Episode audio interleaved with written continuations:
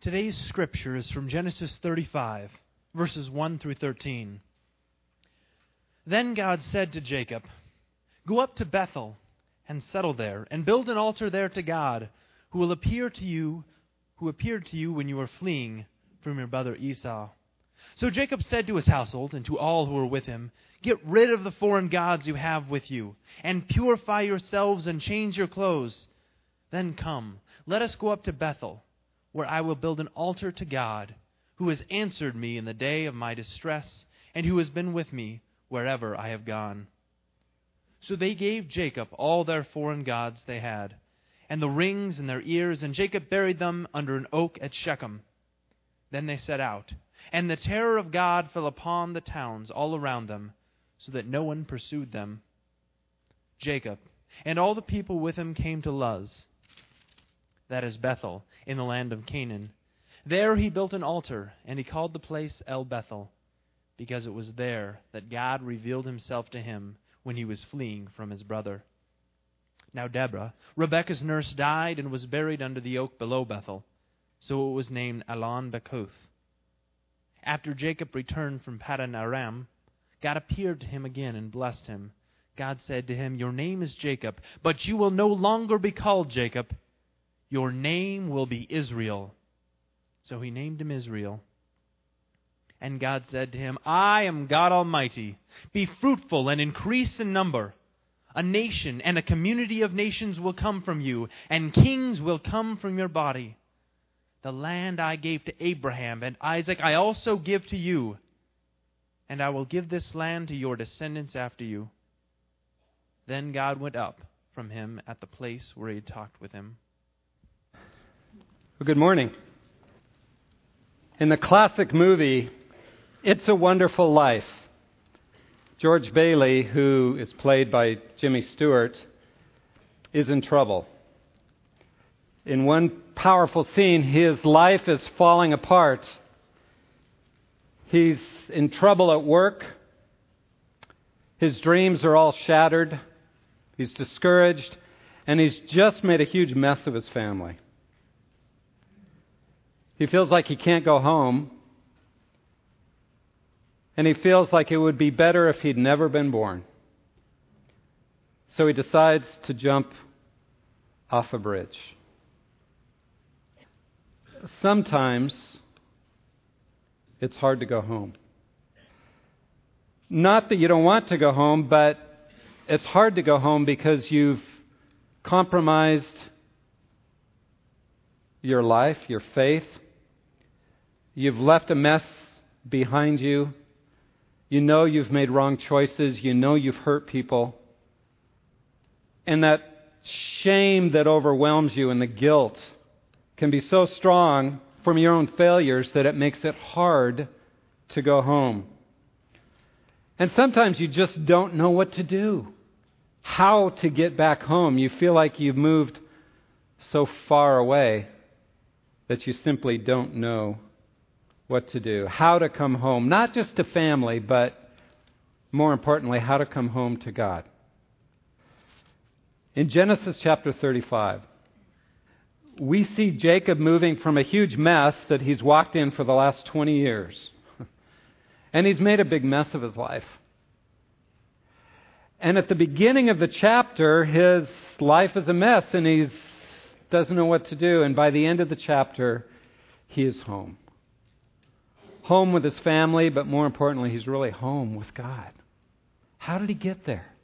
How did he make such a dramatic move in this one chapter? Well, in a word, grace. Grace. God's grace. And as we look through this chapter and see how God worked through his grace and how grace led him back home, we'll see how grace can work in our lives and help lead us home when we've lost our way. Let's begin with prayer, shall we? Thank you, Lord, for the power of your word, that it is a living word. And thank you for Jacob's life that is in so many ways just like ours. And Lord, there are some here this morning who are far from you, and they know it. They may be sitting in church, but they feel very far from you because of choices they've made. And some of us, all of us to some degree, have areas in our lives where we've held back from you, where we haven't really come home to you in those areas. So, Lord, use this story of Jacob's life, use this passage to open our hearts. May your Spirit be at work in each one of us to help us truly, truly come home. We pray in Jesus' name. Amen. As we look through this passage, I want to walk us through the process that God uses to bring Jacob home. And as we walk through that process, we'll be able to see how God's grace works in our lives as well. Now let's set the context. Remember, some 20 years before, Jacob had deceived his brother, Esau, stolen his birthright, deceived his father. Esau's out to kill him, and so Jacob, to protect his own life, runs for his life. Then, while he's in Haran, he gets a couple wives, but things don't go well with his uncle Laban. He eventually deceives his uncle Laban and runs for his life. Then he comes back and meets his brother Esau again, and Esau is friendly to him, and they seem to reconcile, but Jacob still doesn't trust him. He doesn't trust anybody. So he runs for his life. God says, Go to Bethel, and he goes to Shechem. And in Shechem, he gets in big trouble. His daughter gets raped. His sons take revenge and wipe out the whole town, commit murder, way overboard. Jacob fails as a father because he doesn't help his daughter and he doesn't confront his sons. And at the end of the chapter, chapter 34, verse 30, we see where his heart really is. He's only thinking about himself, not about anything else. Verse 30, it says, Jacob said to Simeon and Levi, You brought trouble on me by making me odious among the inhabitants of the land, among the Canaanites and the Perizzites, and my men being few in number. They will gather together against me and attack me, and I will be destroyed, I and my household. Eight times in that verse. I, me, my. And that's where we leave Jacob at the end of chapter 34. He's a mess. He's done nothing but protect and control his own life, and it hasn't worked very well. By running and deceiving and failing, and I suspect that if you or I were, for, were God at this point, probably long before this point, we would have said, Jacob, you've screwed up one too many times. I'm giving up on you. I've had it with you. You're out of here. And most of us, like Jacob, would expect either to be totally ignored by God or at the least to hear harsh words of condemnation. Jacob, you messed up. Now get your act together. But notice what God's words are to Jacob, right in the midst of him being a huge mess. God extends grace to him. Verse 1 God said to Jacob, Arise, go up to Bethel and live there and make an altar there to God, who appeared to you when you fled from your brother Esau. You see, God is totally different than us, isn't He? His grace is something that we don't understand. Because He comes to Jacob when he's at his most lost. He doesn't confront him. All he does is say, Okay, Jacob, come home. Come home. Uh, yeah, I know all that. Yeah, but I've messed up, God. I, I, I look at all I've done and I've hurt my. F- no. Just come home. Just come home. I don't know how people can say that the God of the Old Testament is a God of judgment. Well, the God of the New Testament is a God of grace. There's so much grace here. It's the same God. And he reaches out with grace and says, Jacob, just come home. I don't know where you are this morning. I, I don't know what's going on in your life. I don't know your story with God. But I know people well enough to know that there's areas for all of us that are hard to really open up to God and to come home. Are you feeling unworthy to be in God's presence? Do you feel like you've made too big a mess of your life? well, join the crowd. None of us are worthy. And God knows that, and He says to you and to me, Come home. Get up. Turn around and come home. Come worship me. See, because of Jesus, our sins are forgiven. Our punishment's been taken by Him. God isn't waiting for us to get our act together. He just says, Come home. So, what God does first is He extends grace to us. That's how grace begins to lead us home. Doesn't demand, He simply says, Come home. But as we go on in this process, we see that grace does require a response. If we've really been gripped by grace, it does require a response. See, I think we often misunderstand grace. I've heard this a number of times where people have said to me or to others, they've said, Well, I know this isn't right. I know I shouldn't do this. But God will forgive me. That's a misunderstanding of grace. You see, if that's your thinking, then you, you've missed the boat on what grace really is. Grace means, I have forgiven you, the door is open, come on home. So that you can begin to learn to live in relationship with me. Grace leads us not just to forgiveness, but all the way in. So that we learn to live with our Heavenly Father as our Heavenly Father. And to walk with Him and live with Him and trust Him and worship Him. So grace does require a certain response. And I think that's why God shows up to Jacob and he simply says, Get up, Jacob. He's in Shechem. He's in the wrong place. He's made a mess of things. Get up, Jacob. Just begin to move towards me. Go to Bethel. Build me an altar.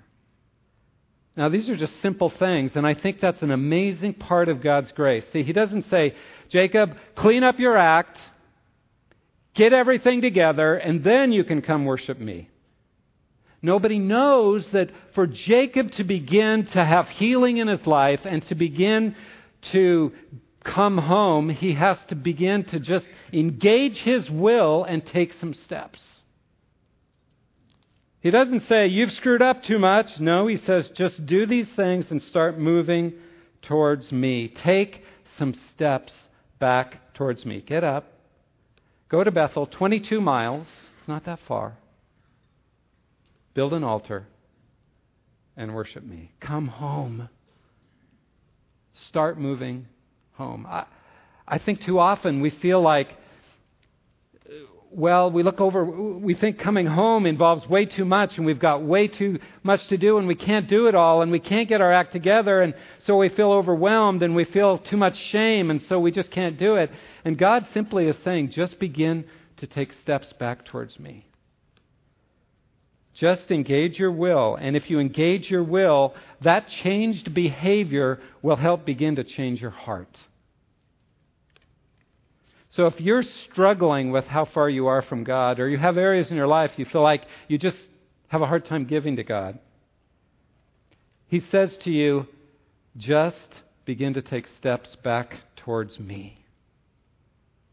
I, I want you to come home. Just get back in fellowship.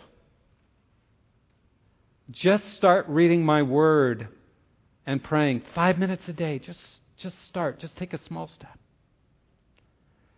Just call that Christian friend that you know will hold you accountable and ask them to meet with you and just give them an hour a week.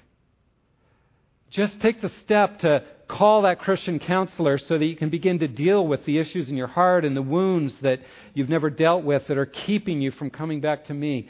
Just make that phone call and commit to meet for just a month and see what I will do. Just make that call to apologize that you've been putting off for so long. Whatever it might be that God lays on your heart, He's saying, just begin to move back towards me. You can begin with small steps, but just move back towards me. You don't have to get your life together first.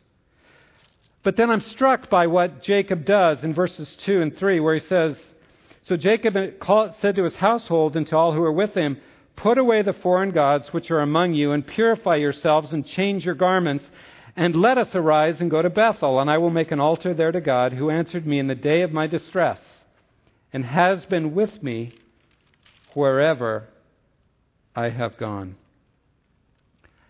Now, God didn't tell Jacob to bury his idols, right? But Jacob learned very, something very significant about grace in going home.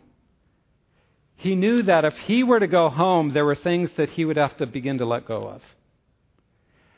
And what this suggests is that through his camp and maybe in Jacob's own tent, certainly Rachel, we, find, we found out earlier, had idols.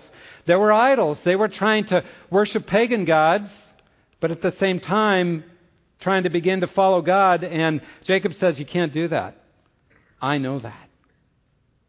You see, when you begin to be touched by grace and you realize how great God's love is, He will move you to begin to let go of the things that you've been holding on to that are keeping you from Him. It might be a relationship, it might be something you're trying to find your security in, it could be a whole lot of different things.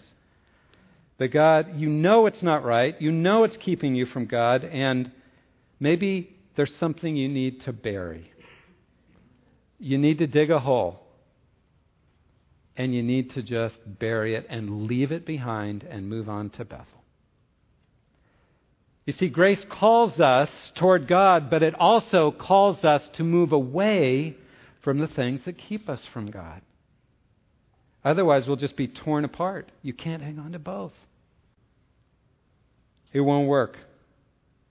So, is there something you're hanging on to that's keeping you from God? May God's Spirit speak to you about that, and may He show you how you can begin to take that and bury it so that you never hold on to it again. God says, let it go. Trust in me. Follow me. Like a friend of mine who just had started this internet relationship and he knew it wasn't right. But he had a hard time letting it go, but God kept telling him, bury that. You got to let that go so you can begin to really follow me and learn what it means to love your wife wholeheartedly. God's grace will always lead us away from the things that keep us from Him. Thirdly, grace always encourages us on the way. As we begin to take steps back towards God, He will encourage us. And I love the way He does that here with Jacob again, who's doesn't know what to do, he's struggling, he's just saying, okay, I'll begin to take steps back towards you. And there's several ways that God encourages him. As we've seen at the end of verse chapter 34, verse 30, he was terrified. Oh no, what's going to happen to me? Now the nations are going to be mad. You wiped out the whole town of Shechem, he says to his sons. Now they're going to be after me. And he's terrified. And notice what God does in verse 5 of chapter 35. As they journeyed, there was a great terror, a terror of God, upon the cities which were around them, and they did not pursue the sons of Jacob. So Jacob came to Luz, that is Bethel, which is in the land of Canaan, he and all the people who were with him. God protected him. If you begin to step back towards God, God will be surrounding you with his care and his protection. Now, it doesn't mean it won't be hard. It doesn't mean you won't have battles to face, but it means that God will be with you, encouraging you as you go. He encourages you on the way. And then in verse 9 and 10, he reminds him of his new name. Remember back in chapter 32, Jacob wrestled with God, wrestled with an angel, and he realized it was really God incarnate. And God at that point renamed him. He said, Your name has been Jacob, which means deceiver, he who grasps the heel. And that's been his character all his life. And God renamed him there and said, No, your name is no longer Jacob, it will be Israel, he who strives with God. In other words, your name now doesn't have to do with how you've blown it in the past. Your new name has to do with your relationship with God. And that is who you really are. Well, Jacob hasn't been living that way in the last couple chapters. But now God comes back and reminds him No, Jacob, this is who you are. You are Israel. And your identity, your new name, who you really are, though it doesn't feel like it, is a person in relationship with me. And God says that same thing to you and to me. Oh, but I'm such, I blow it all the time. I, am a mess. I struggle. I, I'm. No, that's who you were. But you've been saved by grace. I have planted my spirit in you.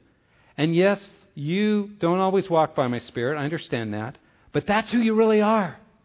So begin to believe that's who you are and begin to trust that I am in you and begin to live according to who you are. A new creation. You used to be dead in your sins and trespasses, he says, but I have made you alive, raised you up, seated you with Christ, put the very Spirit of God in you, and you are a saint, the Bible says.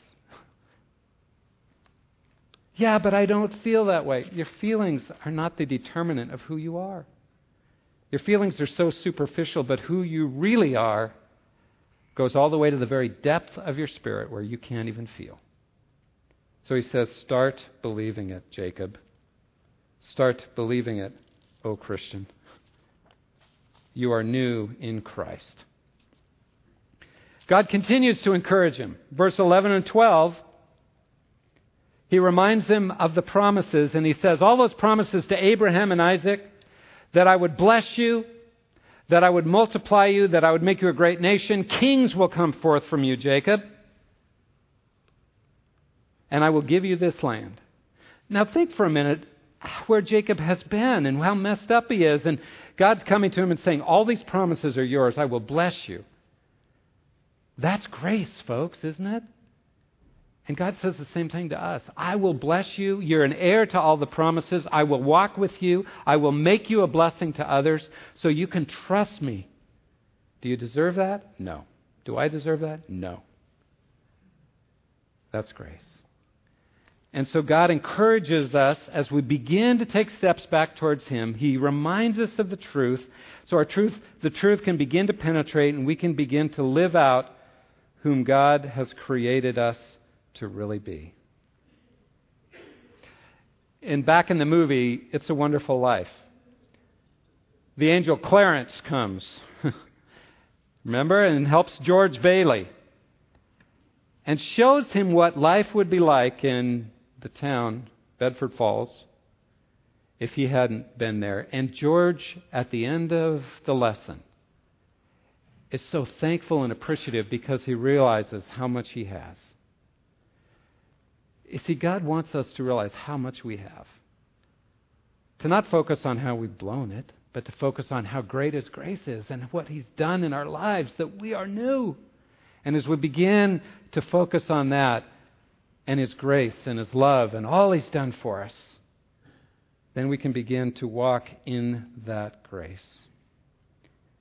And as this process continues, the next step is that He leads us to worship. Grace leads us to worship.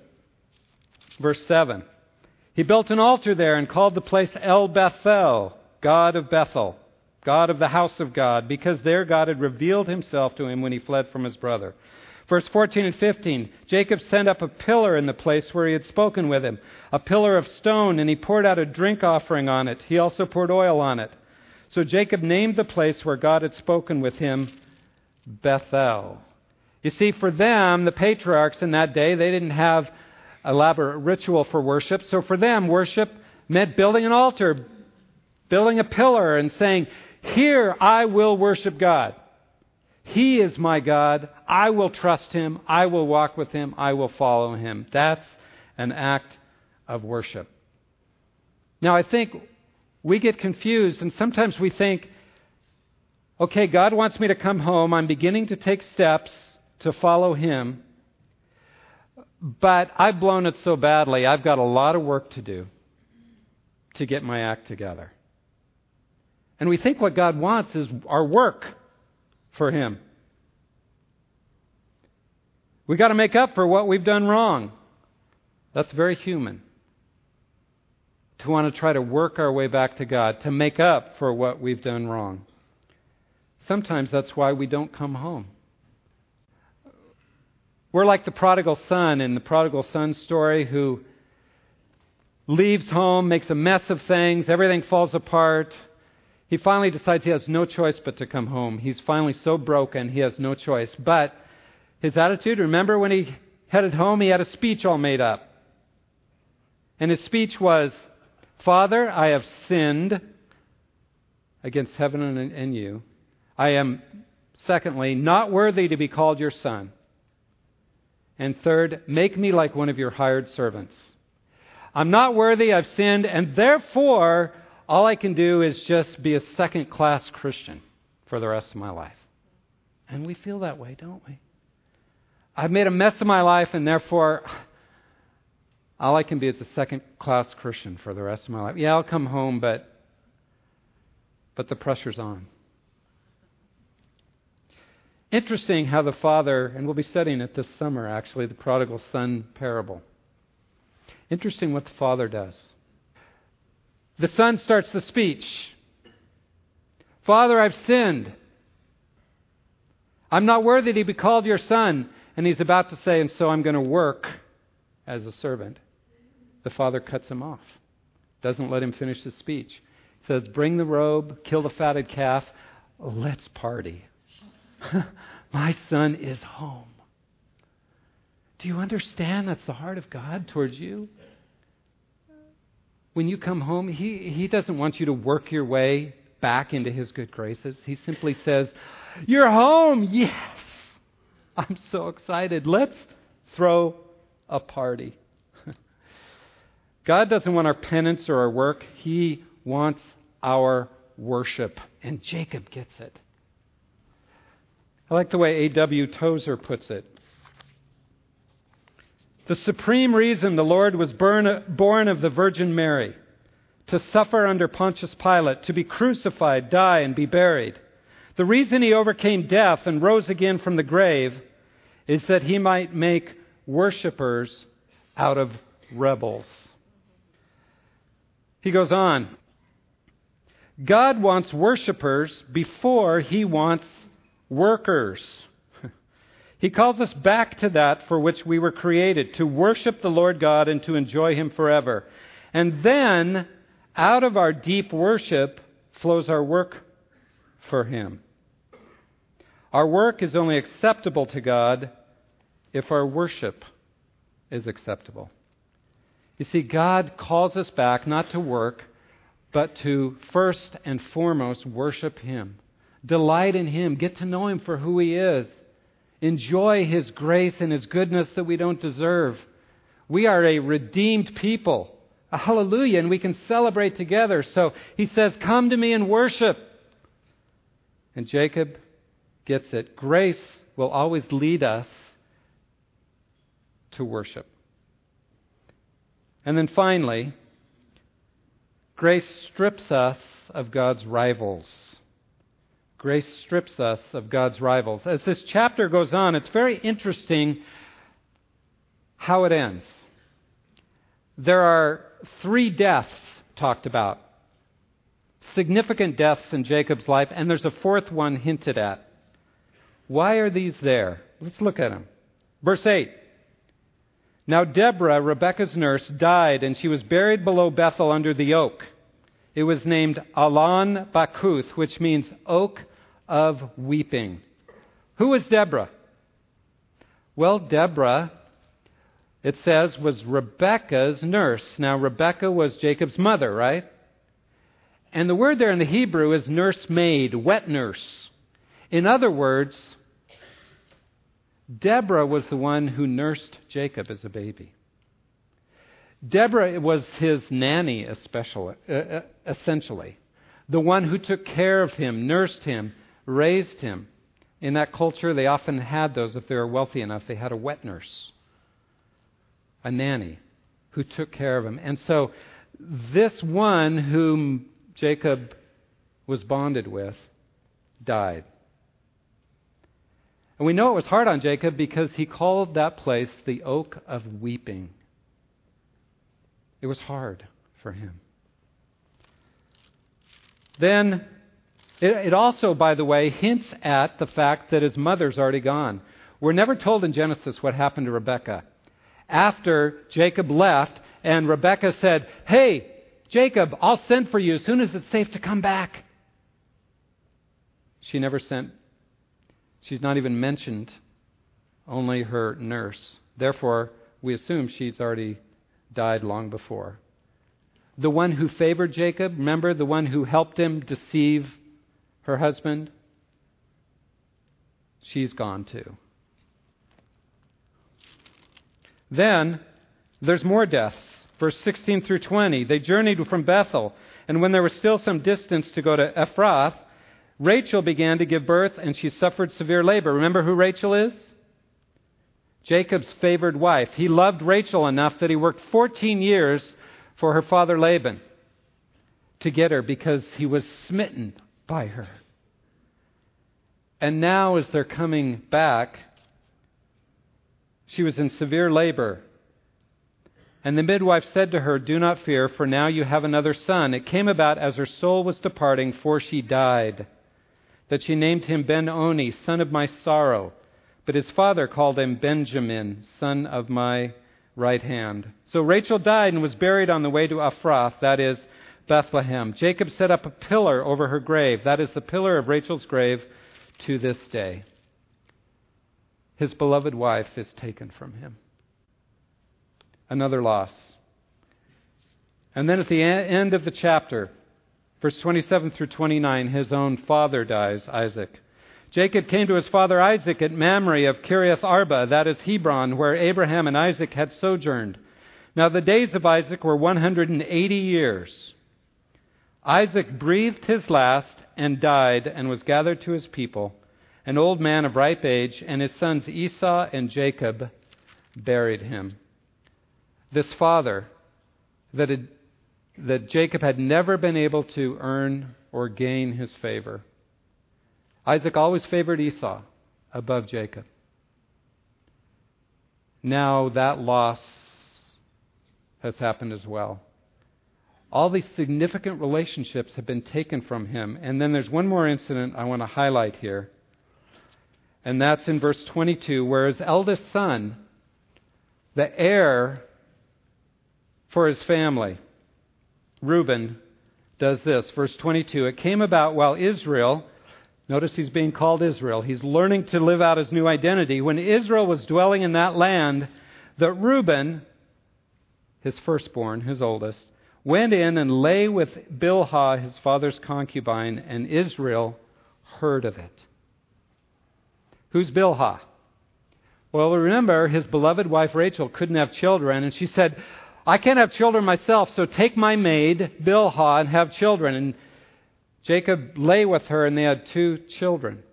And Rachel has just died. And now Reuben takes this maid, Bilhah, and lays with her, and Israel heard about it. Why is this significant?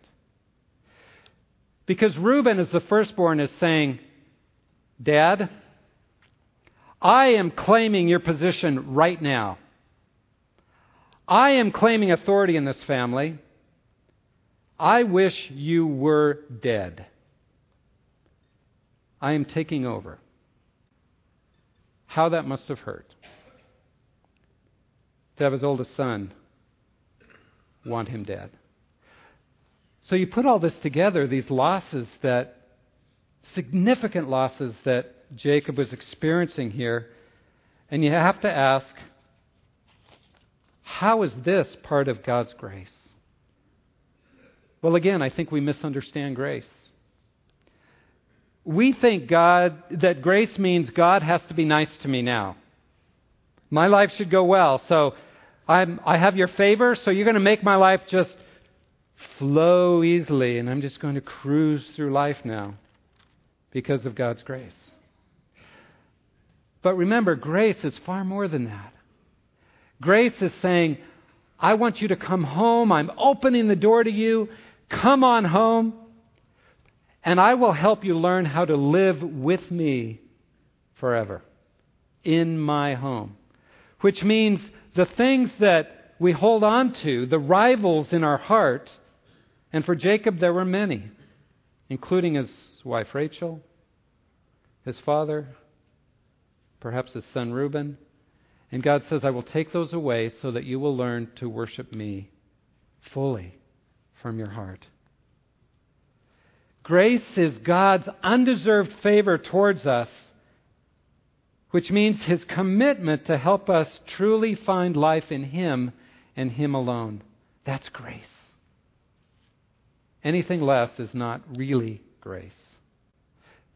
God's grace is stripping Jacob of the things that keep him from having his whole heart. And grace does that, and God loves us enough to give us true grace. And so if you've gone through some hard things where you feel like God's stripping away some things in your life that are painful for you to let go of, understand it as part of His grace, His love towards you, so that you can learn to worship Him and worship Him alone. So you can truly, truly come home. So, where are you today? Where's your heart still in Shechem?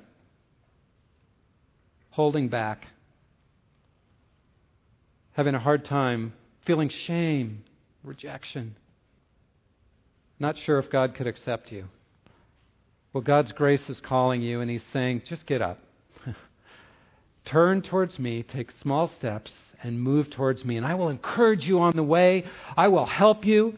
And yes, there will be some severity in my grace and my love as I strip away the things that keep you from me, but I want you to come so you can fully, completely be home and experience my love and my grace. Jacob demonstrated no reason why God would call him to come home. And yet God did. Why? Because God is a God of grace. But grace is not forgiveness so we can do whatever we want. Grace leads us home so God can wash us, cleanse us, remake us, so we are free to become what God really, truly, truly created us to be wholehearted worshippers of Him. You see, grace turns rebels like you and me into worshippers. Let's pray. Lord, once again, we thank you for the scriptures that are so true to life and how we can relate to Jacob. We know there's parts of every one of us that are still rebels. Help us hear your voice, your grace calling us home. Help us arise, build an altar, and learn what it means to truly worship you. Lord, bring us home. We pray in Jesus' name. Amen.